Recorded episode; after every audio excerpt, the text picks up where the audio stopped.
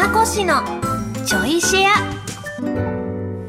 皆さんどうも小松美香子です。この番組は文化放送で毎週土曜日の27時からお送りしている小松美香子のサンデーシェアナイトの後、ちょいとだけおまけでお送りするポッドキャスト番組です。ってことでちょっとお便りもいただいてるので読もうと思います。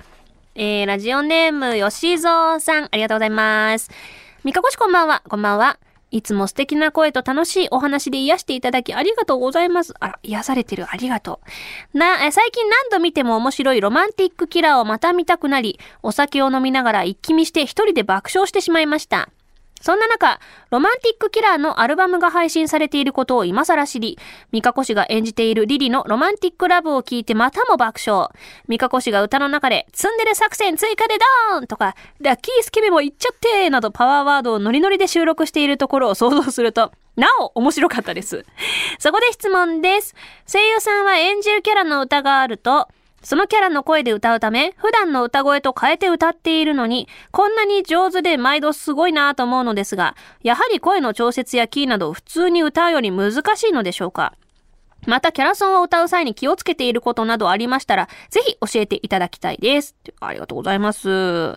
いや、これね、結構皆さんいろいろな手法あると思うんですけど、まあ、むず、一番ね、難しいのって、実は、そのキャラソン、まあ、現場によると思うんですけど、キャラソンを収録するときに、そのアニメを作っていらっしゃるスタッフさんがいるわけじゃないんですね。楽曲チームは楽曲チームで別なので、この声のジャッジっていうのを基本自分でやらないといけないシーンの方が多いんですよ。だそこに例えばまあ監督さんがいたりとかっていう時もたまにあるんですね。たまにっていうとまあ例えばアニメのアフレコよりも前にキャラソンを収録しなきゃいけない時とか。っていう場合だと監督さんが、あのーこういう感じなんでこうこを歌ってほしいですっていう。もうそれこそロマンティックキラーの場合は、あの、割と早めの収録だったのもあって、監督さんがリモートで繋いでチェックしてくださってっていう。結構安心した状況でね、撮れたんですよ。だからそこのジャッジが自分の中で、え、これキャラでちゃんと合ってますかね？キャラ感出てますかね？っていうジャッジが割と自分になっちゃったりすることが多いんで、歌ってて微調整っていうのがすごく難しいんですよね。なんかこのキーだとこのキャラにやっぱちょっと聞こえづらいとか、あと、なんだろう。声のトーンは合ってるんだけど、どうやってそのキャラ感を出していこうか、みたいな。これ真面目な楽曲ですか？おふざけ楽曲ですか？とかなんかね、その辺のテンションでもね、変わってくるからね、結構皆さん多分つどつど悩んでるとこなんじゃないかなとは思いますね。その点ね、リリのキャラソンは割とリリ感に溢れてたのと、あと、そうだな。あ、そうだ、この、そのリーの時になんで監督さんが繋いでくださったかっていうと、このロマンティックラブの、えっと、歌の中で、他のキャラの真似をするっていうシーンがあったんですよ。で、まだその時にね、ひじりが出てきてない状況での真似をするっていうことだったんで、花江くんってどうやってやるんですかね？みたいな。花江くんの真似をするのは、まあ、そもそも梅ちゃんとかの真似も、うん、いや、できないだろうっていう感じなんですけど、そこのジャッジをちょっとしてもらうっていうのでね、繋いでた覚えがありますね。なんか収録が始まってちょっとぐらいだったかな ?3 話とか2話とか撮ってたかなぐらいの状況だったんで、そう、でもすごい楽しかったですね。このキャラソン撮ってる時。で、これたまたまなんですけど、ちょうどこの、えっと、キャラソンを通る、これのね、後だったか前だったかを忘れちゃったんですけど、同じ収録スタジオで、もう全然異なるテイストの曲を撮ってたんで、もう、なんか、すごいクラシックな 感じの、ふわみたいな歌を、その前の週か後ろの週か忘れちゃったんですけど、全く同じところで撮ってたんで、このテンションの差よって思いながらね、歌った覚えがあります。ちょうど一週間差だったんですよ。こんなキャラソン続くことなかなかないんですけど。やっぱりなんか、前回この、あの、スタジオで撮ったなっていう記憶って結構キャラソンって結びついてて、それこそつい最近もちょっと別のキャラソンを撮ったんですけど、まあ新版のキャラソンでね、撮ったんですけど、あ、このスタジオ来たの、十何、え、10年ぶりか？ぐらいの、あ、違うな、な、8年ぶりぐらいかな？来た覚えあるなんだっけ？あ、ニセ恋だって ニセ恋のキャラソンで取りに来たと思って。で、そう思ったまま収録したんですけど、収録が終わった後にディレクターさんが、あのー、実は僕前にも小松さん多分撮ったことありまして、ちょっと作品が何だったかって感じなんですけど、って言ってて、あ、私もちょうどそれ、ちょっとさっき思い出して、ニセ恋じゃないですかって言って、あ、ニセ恋だってなって。その時、あの、確か私、あの、あまりにもレコーディング早く終わっちゃったから、